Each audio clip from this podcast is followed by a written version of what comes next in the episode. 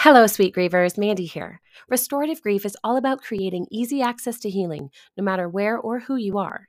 That's why I want you to remember that if you want grief support beyond a podcast, then perhaps it's time to consider a one on one coaching connection. You don't have to implement all these grief strategies alone, you know? Use the link in the show notes to learn more at mandycapehart.com slash coaching or reach out to me on social media because I'm here for you, okay? Now let's get on to this week's episode. Welcome back to Restorative Grief with Mandy Capehart. You are listening to episode 125 titled Finding Our Flow of Strength with Aundi Kolber.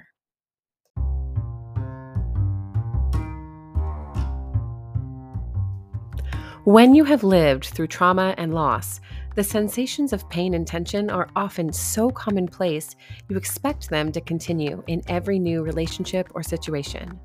My guest this week is author and licensed professional counselor Aundi Kolber, who found a way forward after a completely normalized childhood of trauma and abuse.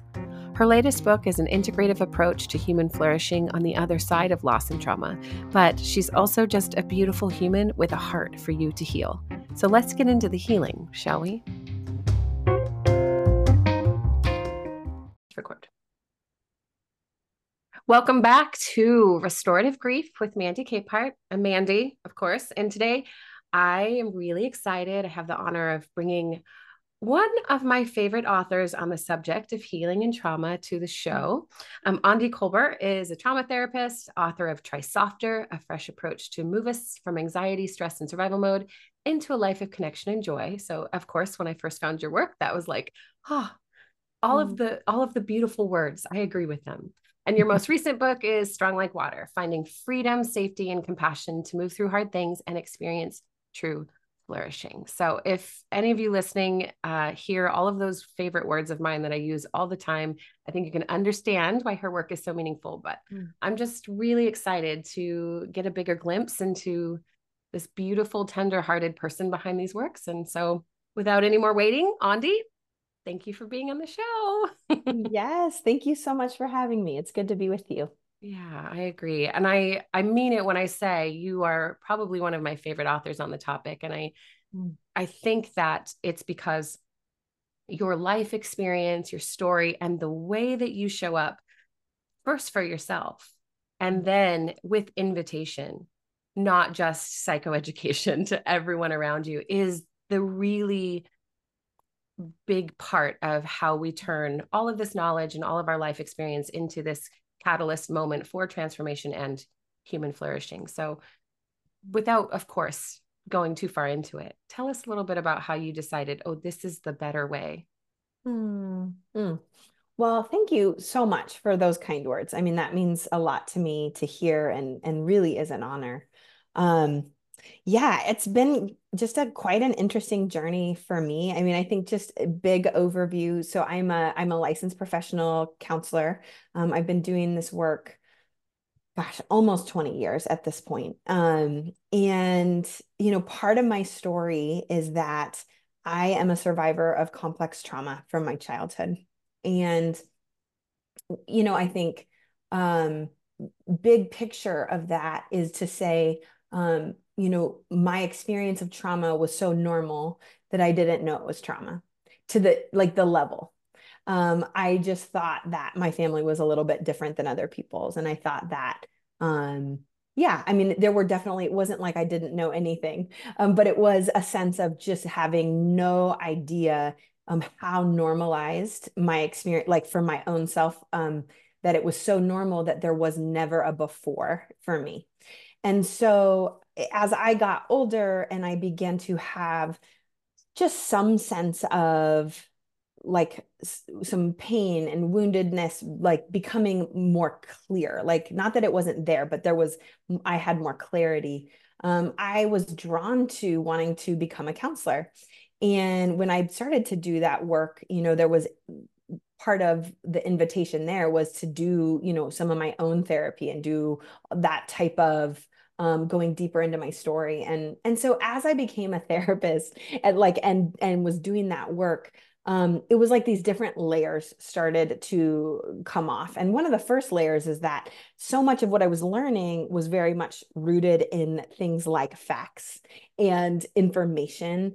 Um, and I was always really good at, I've always been a pretty articulate person. And I think that sometimes caused people to think that I was doing better than I actually was because yeah. I could talk about it the problem was that that was really disconnected from my body and my pain and my and so much of my my trauma and so really about i would say about mm, let's say 13 years ago um, i started to have this sense of like i have got to find a different way other than just talk therapy and so I started to dive into, you know, kind of specializing in trauma and EMDR and somatic therapy. And that really correlated also with a deepening of my own healing too. Yeah. And so there's just been this very reciprocal relationship around understanding that um, our change and our healing always has to go deeper than a, like a logical cognitive understanding. Um, it's not that those things aren't helpful, it's just that they don't ultimately transform us. And so that has really, I, I would say, especially like the last, you know, maybe six or seven years as I've gotten into the writing sphere, um, so much of my focus is figuring out how to um, articulate and invite people into the work in a way that helps them access it from a more embodied way rather than just having it be another fact that they can remember. Everybody take a deep breath. Hmm. I think that that is is so necessary because you're absolutely right. If we could think our way through this trauma, we would have. No one is sitting around saying, "Well, I just kind of like ruminating on these losses and this pain, so I'll just wait it out." And fortunately, your experience and your um, interest in the somatic approach and that really integrative approach has become more widespread too. And so we're seeing this conversation starting which i mean that's the whole thing behind my work as well is we have to bring an integrative approach into our story otherwise we leave part of ourselves behind we miss yeah.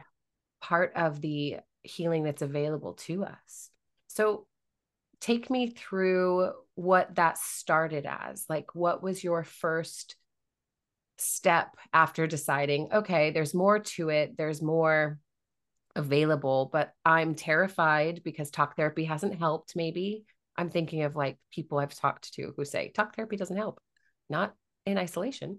Um, what where did you take people next? Because EMDR isn't always available to anyone, or it's terrifying, really. Yeah, so exhausting. Yeah, yeah. I mean, there's certainly like a whole there's a whole spectrum of um, I think preparation and resources and um, even just like attunement required in our journey as we are are working you know as we're kind of on the path towards healing um and so i think for me what's hard is that there were so many steps and i say that to say like like um one example to say um that was pretty early on um and I and what I always, the reason I say it like there's so many steps, it's not that that's bad, but it was never like there was one thing that was the silver bullet. Sure. That's the thing that I, I think I would say. But one of the stories I tell, like in Try Softer at the very beginning, and this was a moment that really did it shift something in me at the time i wasn't quite sure to what but it but it started something is you know i was um, i had a supervisor because as a therapist you know it's sort of like an apprenticeship work where you sort of work under someone um, as you get trained which is wonderful i think it's a really helpful um, part of training to be a therapist because there's so many things that you just you don't have any idea what to do. Like or you're you heard about it in school you don't know what that means in the therapy room. You need someone to help you find an embodied way to show up. Yeah. And so i had a th- i had a supervisor named john and john was one of um i think he was this really regulated um kind grounded person in my life that I'm so grateful for because at this point, I mean, this was really before like we're hearing so much about neurobiology and stuff. um, which I love and I'm so grateful for. But at this time, that was really not very common. Even in like I I had to go and find my own training to learn a lot about these concepts. Mm-hmm. And so I was really looking back, I'm like, oh, I was pretty like dysregulated at times. Um, and so I was in this time with John in supervision, and he says to me, I, am sharing with him about this case that I feel really overwhelmed by. Like, I can just remember, like, my face is all hot, and I feel this feeling of like responsibility, and I'm going to mess it up, and I don't know what to do. And it, it was it, it, was certainly not an easy case, but part of what was influencing my reaction was that I had I was so parentified as an as a child, and I was really over responsible, and I felt like I was um, I didn't have the ability to see that like I could be with someone and help them in and like not lose myself in it. Yeah. So I would try really hard. That was part of the way that I coped, and so John says to me in like such a gentle and non-condescending way after I'm explaining kind of this dynamic. And he says, Aundi, what would it be like instead of trying so hard? What if you tried softer? And I just remember, like, even still, like, I just remember like this feeling of like, like a little stunned. Like, I'm like, wait, what? like, and I think at that time, especially in a world in a culture that praises people um, for working so hard, for burning themselves out, for hitting themselves against the wall, for harming themselves. I think, especially like for women, women like to be like to sort of um, sacrifice yourself in these really specific relational ways, like all these things. The invitation was for me to not not stop trying but to try softer. And so that really, there was a lot of other things that happened, but it began this process in me of wondering hmm. what would that be like to do it differently? And in a way, that question got asked of me by John even probably six years before I really had the resources to implement right. what that would look like. Um, and so I think in so many ways that was part of the shift was just becoming aware. Yeah. Like I am working so hard and it's leaving me in this place of harm and outside of my window of tolerance into a place of um, burnout. And so it's like all the other pieces, so much of the work that I talk about come from this place of what would I need? Yeah. What kind of resources, support, safety would I need to come from a place where I don't have to hurt myself mm-hmm. to feel this feeling, to be with this person, to turn towards the pain? Um, and so all that to say, that's a long answer to that was a big shift for me was someone co-regulating with me yeah. and inviting me to see that there might be a different way. Yeah. Well, I think that long answer is necessary because it's indicative of how many steps and how many pieces of the puzzle exist that we have to collect as we start doing this work. And um, one of the things you said reminded me of I think every client, I'm wondering if you can attest to this too. I think every client I've ever had at some point has said, I'm so tired of being told I'm so strong. And mm. I deal directly with grief, right? So, of course, that is such a common response from someone who sees us grieving and and long term says, "Oh my gosh, you're so strong." I can't imagine and throws out all the statements of like centering themselves in the experience instead of allowing the griever to say, "I'm actually I am faking the strength.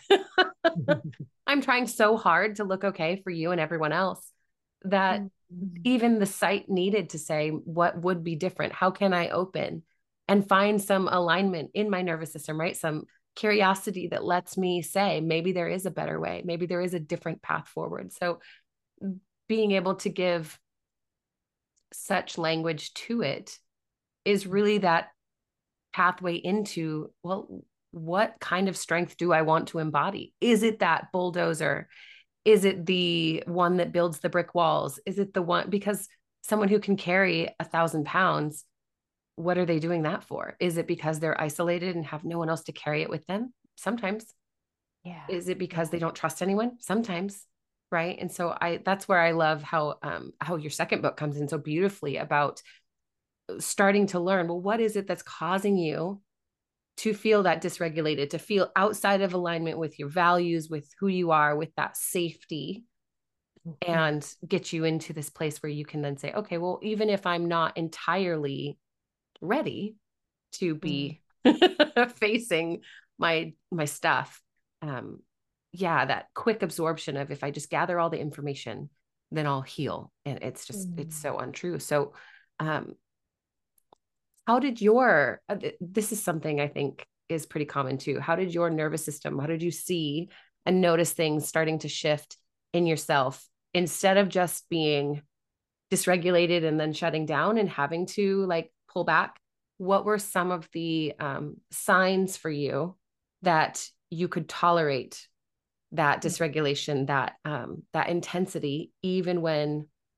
you're asking big questions so that you could like oh okay so that actually wasn't i'm not at a 10 anymore even though i'm still stressed i'm mm-hmm. at a 6 yeah yeah well i think that so first I, I love what you shared and and i'd love to talk even a little bit more about grief too because i think yeah. that this is such a huge part of all of this work um but but i think oftentimes you know i love sort of getting curious about um sort of how our thinking helps us like shows us maybe what nervous system state we might be in mm-hmm. and so i think that um what I notice, I, I mean, there's multiple things. I think on a like a somatic level, I tend to notice just a little bit more of an um, an openness and an ease in my body.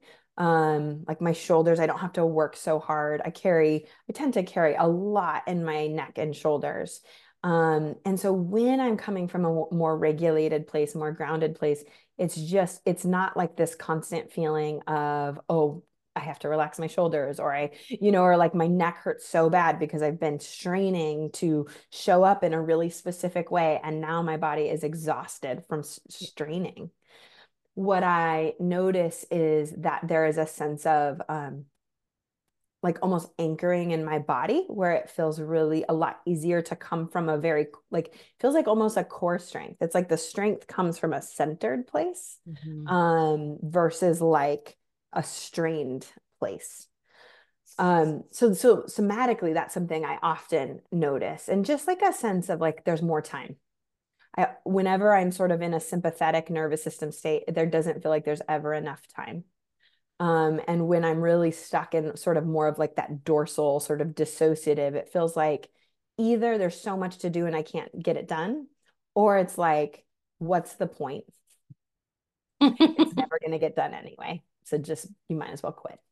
Um, and so I definitely the shifts. So like there's there's you know connections, but I think um, from the more thinking place, what I notice is that my thoughts shift towards more like, yes, this is hard, and I do a lot of hard things. Yeah. Or, um, yes, that is a challenge, and it would be okay if I worked on it today and tomorrow um like oh man i really don't like disappointing people but also like they're an adult and i think they're going to be okay you know um so i notice a lot of both and thinking when i'm coming from a more regulated place i'm also a lot more able to connect with seeing my own like strength and resources like remembering hmm. oh like i'm capable like I, I am i'm very capable of quite a few things and i and that feels true and it feels real. Um so i think i certainly i mean i noticed it even then and i think before like probably 10 years ago it wasn't so much that i noticed it automatically. Um it took some time. Um but i what i but it feels like that's a lot of times how shifts begin to happen. Is there like these little minute like you're like, oh, adjust, adjust, adjust. And then all of a sudden you're like, oh, I was carrying this 50 pound weight. And now I feel like I'm not. Yeah. And that's really interesting yeah. that I'm feeling so much more able to just exist yeah. without feeling so weighed down. Um, but it's not to say I don't ever get dysregulated now. I certainly do, you know. So I am very, I'm still familiar with like when my body is going to those places. I just have a lot more language and understanding of like what's happening and be and not just what's happening but then also like what is the resource i need or what or maybe not just the resource but also like the support like the person. Who are the mm. people that make me feel that i can do this hard thing or face this difficult thing? Yeah.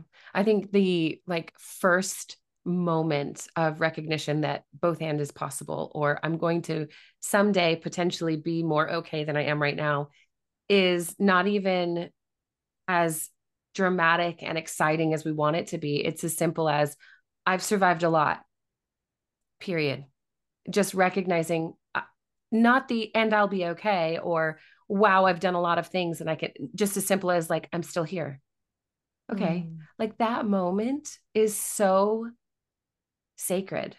And I think people glaze over that a lot because there's this pressure, whether it's internal or external, to perform or to heal faster or to expedite the process they're going through. And yet they've discounted their own, hey, you're still here.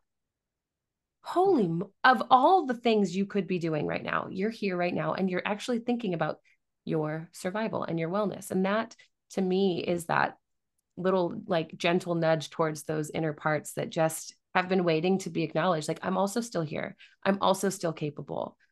Don't leave me behind. Integrate me. Like invite me forward. Um, yeah. yeah. Something you said about um, there's time for this made me think about what in my own grief journey i've been doing lately to remember there's time for all of the things that I need and want, no matter what, how extravagant and life giving or little and meaningful they are. And the way I started practicing it was getting back into baking bread. Mm. Literally this morning, I threw, I was rushing to get to this call because I had a loaf of bread that needed to go in. And my faithful husband is out there learning how to finish it in the oven for me. then for some reason, I thought I have time to start a second loaf because I'm not in a hurry. Mm-hmm. I'm going to disappoint Aundi if I'm a minute late, which I wasn't because there's time for things, right? But I'm also mm-hmm. not feeling like, what was I thinking? I was thinking this sounds joyful and that's what I want in my life. And I'm going to start a busy day with something really joyful. I started a second loaf. And I think the the time that comes out of something is simple, not just making time to do the thing, but the the object lessons within baking bread, right? You have to take you can't just sit down and do it it's t- it's hours and hours of waiting mm-hmm. and resting and learning to rise and learning to read the situation and um i'm i'm curious like how in your life did you start deciding there's time for this because that's not something i often hear people articulate i hear them say yeah. well this week we'll do this and next week we'll do that and i'm like why is there a next week right yeah like can we mm-hmm. just exist here and now and stay yeah. present for a moment yeah. No, I think for me, I mean, certainly when I think about myself growing up, um, you know, I went from my experience was just like I, everything was so rigid um from like like that's how I survived like a really chaotic um home and lack of care and um, and then there was like the other side that I think of too, like where it's like dissociation and things like that. But often, like if I was in a place where I was doing something, it was from a place of of a lot of strain. It was it was everything I had. It was all those things. And so in my own healing journey, which has included a lot of grief, not just from like complex trauma, but losing a parent who was like my main abuser um, and the complexity of that. Um, I think of it like time, like like a kindness. Like like the sense of um that there is not a rush to, to like have to be over it or feel it in a certain period of time or all those things there is a it's like a kindness to all to the parts of myself that are still hurting that are grieving Um, and it feels to me like, um, you know, I think that this comp- like one of the themes that I talk a lot about in my writing is compassion. And, and this idea of what does it look like to turn with compassion towards ourselves and offering and I know this is not everybody's journey with grief, but I think even if you had, if you're grieving someone that you had a good relationship, just by living in a culture that requires us to pretend like we're over things or that we have to be stronger. Like I, I think of it like a, a, certain kind of strength. Yeah. Um, you know, that which is something I unpack a lot in Strong Like Water, that um there's this idea that not feeling is strong, which is ultimately like so deeply the opposite of what's really true. Yeah. Um and and so the enough time it's almost like hey here's a gigantic container. Fill it with whatever you want. Yeah. And that in doing that there is a there is an invitation to unfolding. And the more pain we carry the more trauma the more grief the more we'll likely have to unfold and we and it's so um, good to be able to have all the space you need to let it be as complex to let it take the time that it takes to let it get really messy to allow it to be what it's going to be. And not to say that we don't I, i'm a big advocate for things like pacing yourself and things like learning resources to sort of have choices in your journey so that you feel like it's not in so many ways trauma like takes away your choice. So i love helping people to understand where they do have agency so that they can be sort of change the posture from it's happening to me to the sort of like what are my choices within this thing? Yes. um so it regains some of that agency even though we can't change the reality of what's happened. Um and so all of that you know for me in my life has been really granular. Like it's it's like i think this internal posture of like like things like poetry. Mm-hmm. instead of feeling like oh man you have to read this whole long book on whatever. Not that that's bad but like if my nervous system's like i'm exhausted my body's like i'm exhausted and i'm done. I can't really carry anything else. Yeah. And then i just read a piece of poetry that's like says more than a you know 10,000 words could say like to me that feels like a slow like there's enough time. Like it just feels like it's okay. The thing that you thought you needed may not be the thing you need. Yeah. it may be the attention to the ways that our body are saying i'm already carrying too much. Please make enough space for that. And i think there are so many different ways to make that space you know whether that's making bread or it's just being with someone who is like allows you to be in what you're feeling or looking at a piece of art or being outside without technology and just literally hearing the birds chirping. Like like there are so many ways for us to make the space but i think we're socialized to think that is unproductive and that we are you know wasting our time and that we're behind and that we're all these things. And the paradox is is that when we learn to be with mm-hmm. or as, for what for however long that takes like that is so often the kindness that is needed for that pain to begin to metabolize at whatever pace it needs to Aundi, I didn't ask you to read my mail this month, but apparently you have. I it's funny because I was just reflecting on it's been 7 years since my mom died and January is historically the worst month for me anyway. That's the month she died. In 2020, I had a miscarriage. I was being slandered. I was having a mm. job loss situation. There was so much going on. So January is always so loaded. Plus, it's the pressure of everything you just talked about, plus improve yourself, be better, do more, exist bigger. Um, and I've I love a good challenge, but January has been an embodied challenge for me for years. So this month I was very like, okay, well, I want to move tenderly and very intentionally through each day of January. And on the day itself of her anniversary is two days before my grandfather's death anniversary. So there's a lot going on. And I thought, let me just see what I can be this month instead of what I can do. The escapism was 20 novels this month. Mm. I got to the end of one this last week that wrecked me. Like I was, I loved the characters, I loved the story. I wanted everything beautiful for them. And it was a, it's part of a series. And so it was a cliffhanger. And I'm like, I am unwell. Oh, you know what? I just escaped for a month. Not like I was present for a lot of it, but I read really fast. Mm.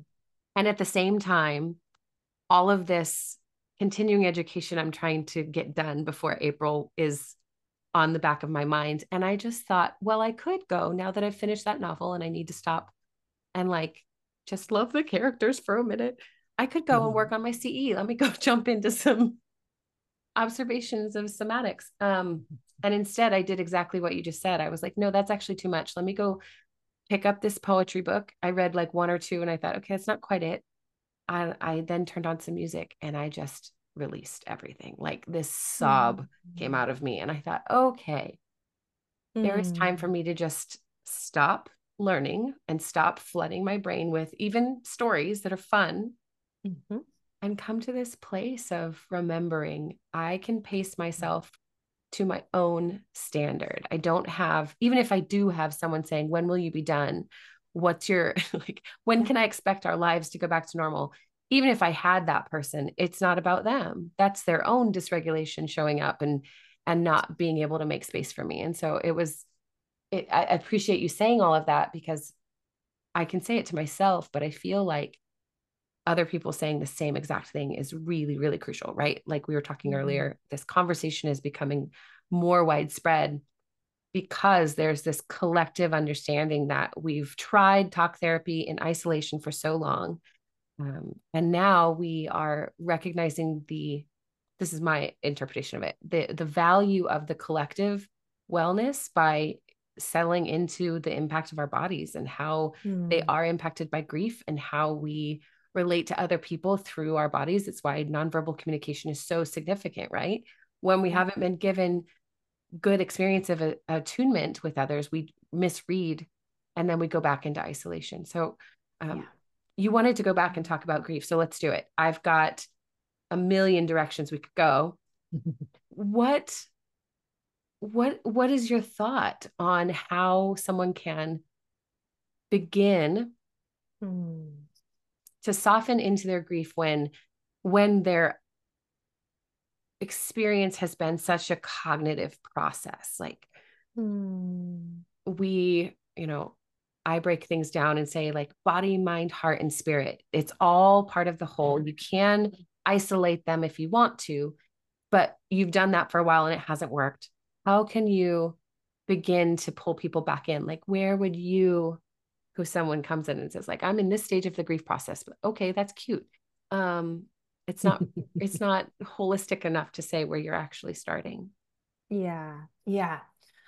Well, uh, yeah. I mean, I think the first thing that I would say, and this is probably something you've already you already talk about, but I think it's just something I like to start with is saying, you know, grief is just such a natural part of being human. Yeah. Like grief is not something that we fix.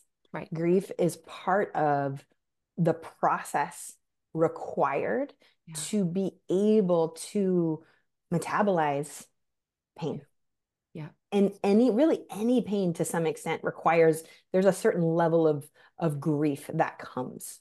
Um, and so i think that i say that because i think sometimes people especially in our culture i think grief can be thought of as the problem. Right. And i would say that grief is really i mean this is taken from other folks not taken but sort of riffing riffing off of other quotes but just like grief is sort of the imprint of love or those things that we were meant for love right? So like in my case having a parent who was an abuser part of my grief has been what not only did happen what didn't but what also what didn't happen yeah. in my life. And both sides of those to some extent are actually about love because I was worthy of that love and I didn't get it. Yep. And that's worthy of grief. And then the way I was harmed is also worthy of the grief, right? But what's so tricky, depending on our experiences, is that one, we live in a culture that doesn't really um, really socializes people not to grieve, right? We are sort of praised when we don't grieve. We are um, looked at as quote unquote strong. We are seen as being tougher. Um, there are sort of these like social belonging pieces that, whether people are conscious of it or not, almost everyone has internalized. And so the problem with that is, um, even if the grief is not necessarily has not necessarily been a traumatic grief, um, if we don't feel like we're it's okay to grieve, it's almost like the process that needs to happen gets frozen. And when it gets frozen, I think one of the ways we might cope with that is is by going cognitive right like just like what you're saying so we're we're thinking about the feelings we're not feeling the feelings yeah. And that again that's sometimes a way that people adapt because when we've been taught that feelings are bad or that you won't be able to handle it or you've never been supported in feeling your feelings um intuitively and sort of uh even subconsciously that will feel dangerous to us mm-hmm. to be able to to get into the work needed that um, may be required for there to be that processing. And so I think often, partly is I would encourage folks to be curious about their story and like what they've learned about feeling and learned about grief.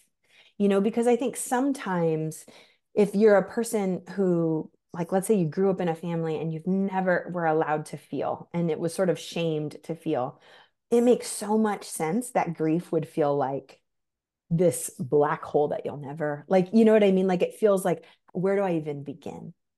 And i think that's where it's sort of helpful to begin by not that we uh, there are it's not that we can control grief or it's not that we can like sort of make it like this um you know bite size thing like sometimes grief is sort of its own animal too so i i like acknowledge that but i think that there are ways that we can begin to find like to get curious about where and when do we feel safe enough to access some emotion?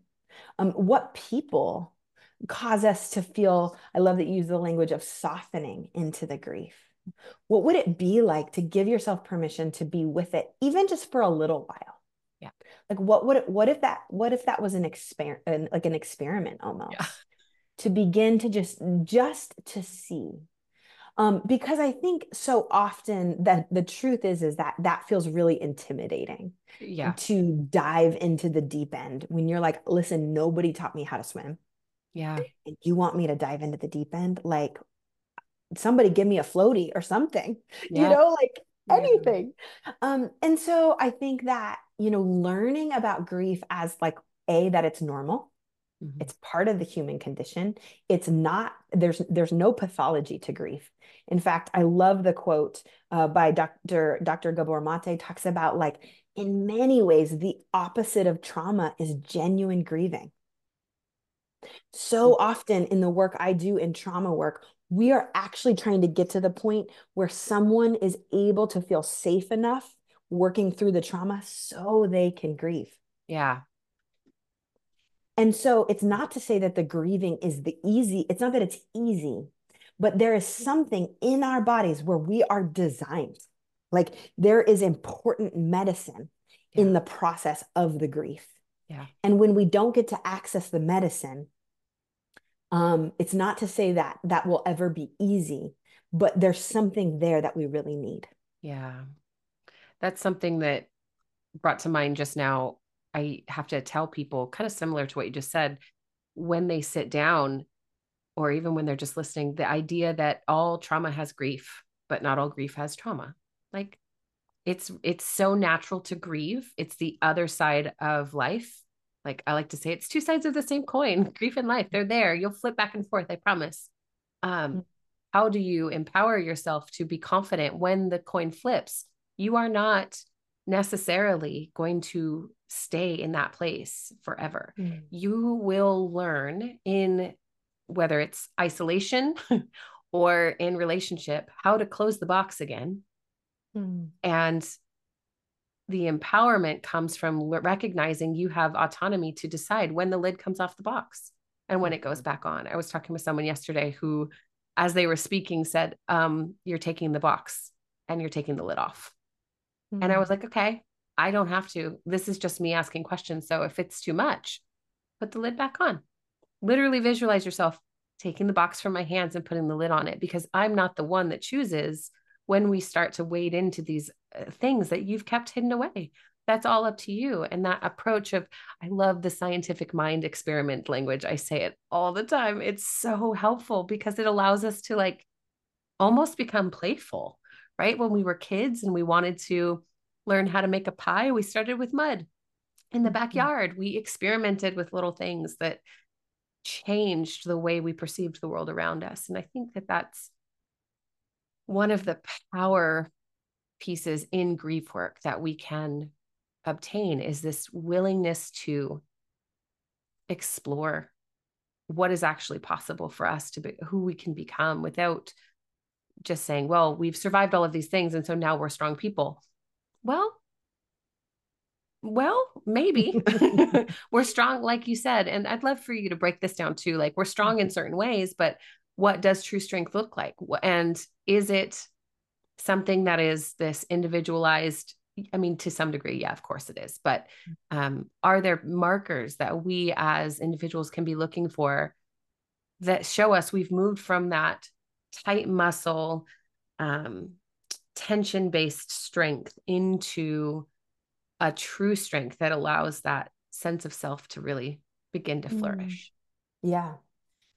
Yeah. So, one of the things, so in Strong Like Water, um, part of what I wanted to do in that book is to really, I would say, expand our definition of strength. Mm. And the reason I say it like that is because, you know, I, so part of my own story is I was always viewed, I've always sort of been viewed as the strong one. I've always been like the person that um, people don't worry about or that could get things done or was such a hard worker or was the good kid or all these things. And what was so painful about that is that at the same time some of those things were praised it meant that the pain that needed attended like attending mm-hmm. could never get the attention because it was so um, guarded and necessarily so like it needed to be that way for me to be able to survive my childhood um, so it's like there's the both ands and so in strong like water what i explore is that I, I talk about it through the lens of what I call the flow of strength. And I sort of define three types of strength. And, and the first one is what I call situational strength. And situational strength is, I think of as a sort of life or death energy. It's the, it's the energy, it's the kind of strength that most of us think about when we talk about strength, like exactly what you and I are saying. It's like showing up no matter what. It's whether that means dissociating, whether that means pushing yourself into total fight mode, flight mode, over accommodating. It's giving beyond your limits mm. um, or doing anything beyond your limits, in part because, or sometimes in total because we feel like there is a life or death threat. And that's based off of a perception too. Like it, it, it may not look that way to other people, but if our body perceives the experience is life or death in the sense of like we will no longer belong. We won't have a home to go home to. We whatever that means there's lots of context dependent things.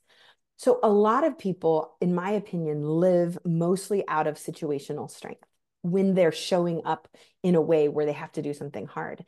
It's not that situational strength is bad. Sometimes we need situational strength. Like for me personally i am deeply grateful for my situational strength it allowed me to survive really difficult, hard things mm-hmm. in my life. And what I also know is, is that our bodies are finite and we, if like, it's not sustainable to live out of situational strength. That kind of, I think of it like a high octane fuel. And mm-hmm. it's like, it's the kind where you only have so much. So it's sort of like if you're having to live that way in your everyday life, mm-hmm. you are going to go into the negative sort of you know like your body is going to feel the impact of that harm.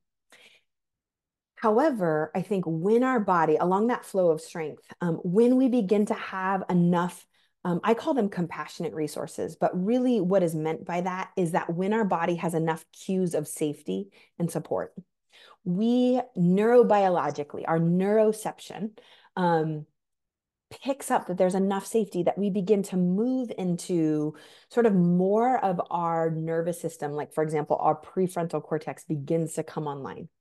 And when that happens, we are able to have more of that both and kind of thinking. We're able to begin to have a little bit more of higher level sort of thought and resourcing within our own body. And so instead of being like, I am my pain, mm-hmm. we might feel like I am experiencing pain and I am myself. Like I am aware yeah. that this is painful. And also I have other choices. And that that shift sounds small, but it's it's huge. It's right. I mean, the prefrontal cortex part alone isn't like 25 years old before it's fully developed in people. Like, yeah, it may that, even be like 27. It's yeah, like, it's, yeah, it's totally. That's why and, it's such a big deal.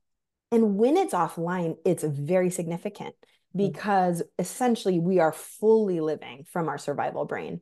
And the more harm that survival brain is carrying, the unresolved pain and trauma and grief, yeah. the more like sort of at the surface that will be. Yeah. So when that prefrontal cortex cortex is offline, that situational strength can come out in a lot of different ways, sometimes in ways that are really out of alignment with how we want to live, yeah. which can be really tricky, you know? Yeah. So I call that center place in the flow of strength. I call that transitional strength. Um, and it's like this place where we're beginning to learn to be with our pain. Um, it's like we're able to attend to our pain. We're able to, we have a little bit more choice because we are not over identified with the pain. Um, and then I would say, as we move along that flow of strength and as we gain, you know, sort of more resources and more support, um, I think intuitively our body begins to be able to process some of whatever is causing us to have to have some activation. And as we metabolize that, we move towards an integrated strength. And so that's the furthest along that flow of strength. And and I think of this like, you know, you could for some people you could be in situational strength, transitional strength and integrated strength within 20 minutes. Yeah. You know, because this in many ways to me is the spectrum of being human. Ultimately, I think this is what it means to process pain yeah. and it's it's really meant to be fluid um, what happens for a lot of people is that they don't have the resources and safety they need and they get stuck in situational strength and their body carries that pain and it and there's a very high cost to being stuck there um, and so with that integrated strength i think one of the things that's really beautiful is like it's almost like we learn um, we begin to internalize what it feels like to move through pain, to grieve. And it's sort of like this upward spiral too. Yeah. Yep. Where once, like, let's say you do, you process one thing and you intuitively begin to know, like, that's what it feels like when I process something. And now, when you go back, whenever you get back on that spectrum and there's activation, your body carries that resource now. Yep. And what's cool is that that is something that will likely end up supporting you in the future because you know that you can process pain. Um, and so I just, I love this picture of it. And to me, this is what I would call this really expansive version of, of strength. And it's not that any one is, I actually don't think that any one of these strengths are the best strength. I think ultimately it's more about is the strength a match for what we are experiencing.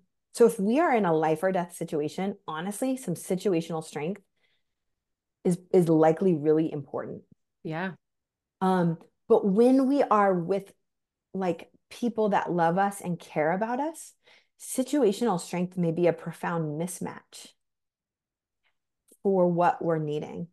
Um, and so I just I it's been it's been a fun idea to sort of unpack and talk about because I think that um, I one of my deep hopes is to give language and really to give honor mm-hmm. to to people who've survived really hard things to give trauma survivors honor and to say you know what your body is not trying to like be difficult Your body is trying to help you survive. Yeah. And there is a difference.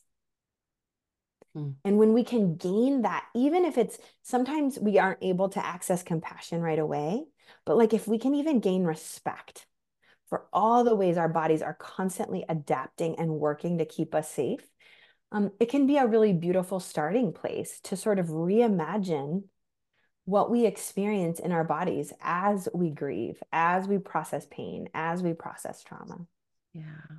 I like to tell people, hey, at some point you decided that your body and your humanity wasn't worthy of dignity anymore. And today we're going to agree the opposite. We're going to restore your belief in your own dignity.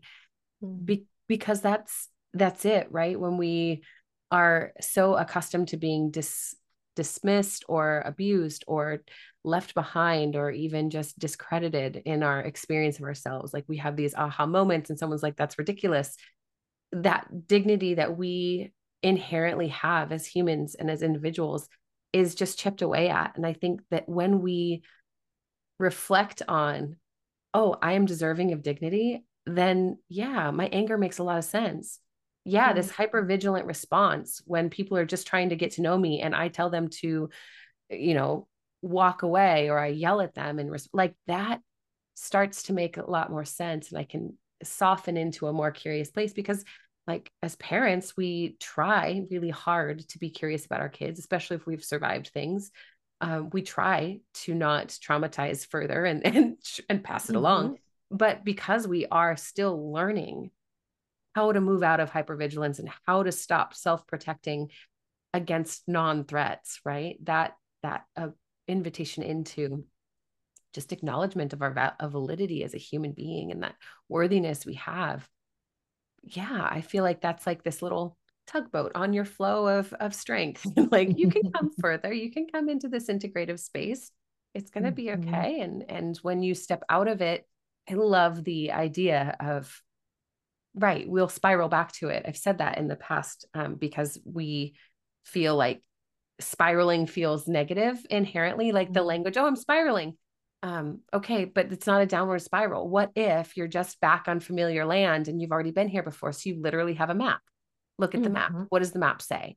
The map yeah. says too much chaos. Okay, maybe sit down and stop trying to walk then. Maybe it's time mm-hmm. to just mm-hmm. rest in your um, awareness that something is a little chaotic. But um, yeah. Aundi, you have a guided workbook coming out soon with right. your Strong Like Water. Tell us about it because that's I think like the natural perfect marriage to a book that allows us to open up, then move yeah. into what you can do with it. Mm, well, yeah. Thank well, thank you for mentioning that. Yeah. Um, I have it's called Strong Like Water Guided Journey. It's coming out March 26th. Um, and it is a companion book to to Strong Like Water. And you know, my my goal with all of my work, um, but particularly with my companion books, is to really emphasize sort of experiential work because I so value um, experiential knowledge that it's not that the cognitive knowledge doesn't matter, but in a way, it's like a way to practice um, this this cognitive knowledge in a more embodied way. And so um, it's really a deepening of of so much of even what we've talked about here. Of really, my goal in in so many of these things is to sort of say I hope that the reader feels this invitation to sort of like figure out how do I make this work even more my own? How do I attune it to my own experience so that it can be as helpful and as much of a resource as possible? So, and I also have some um, videos that go along with that. Folks can find that um, on my website. So I'm really excited about it. And I just really am passionate about people having the resources that they need. Yeah.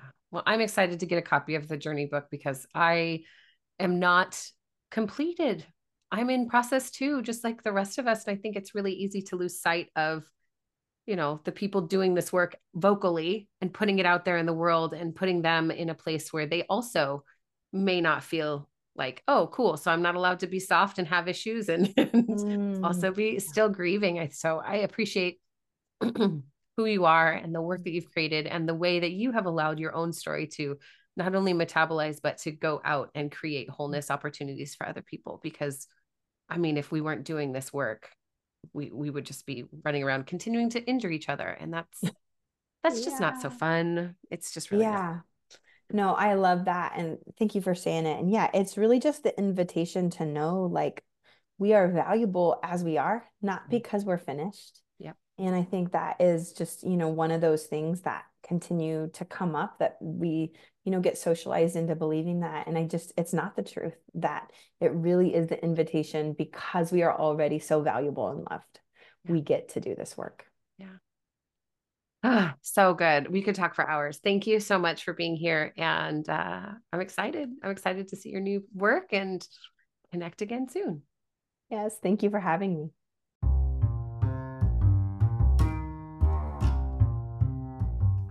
Thank you for listening to episode 125 of Restorative Grief. This entire conversation is an invite into remembering your story and yourself and your humanity with kindness. What you have carried for your lifetime does not have to be brought for the future, but there is safety available to unpack and process both your traumas and the insight you deserve for the grief work too. I love Aundi's last thought on how experiential grief and trauma work allow us to begin healing so differently. So, if you're new to her work, I highly recommend both of her books and workbooks.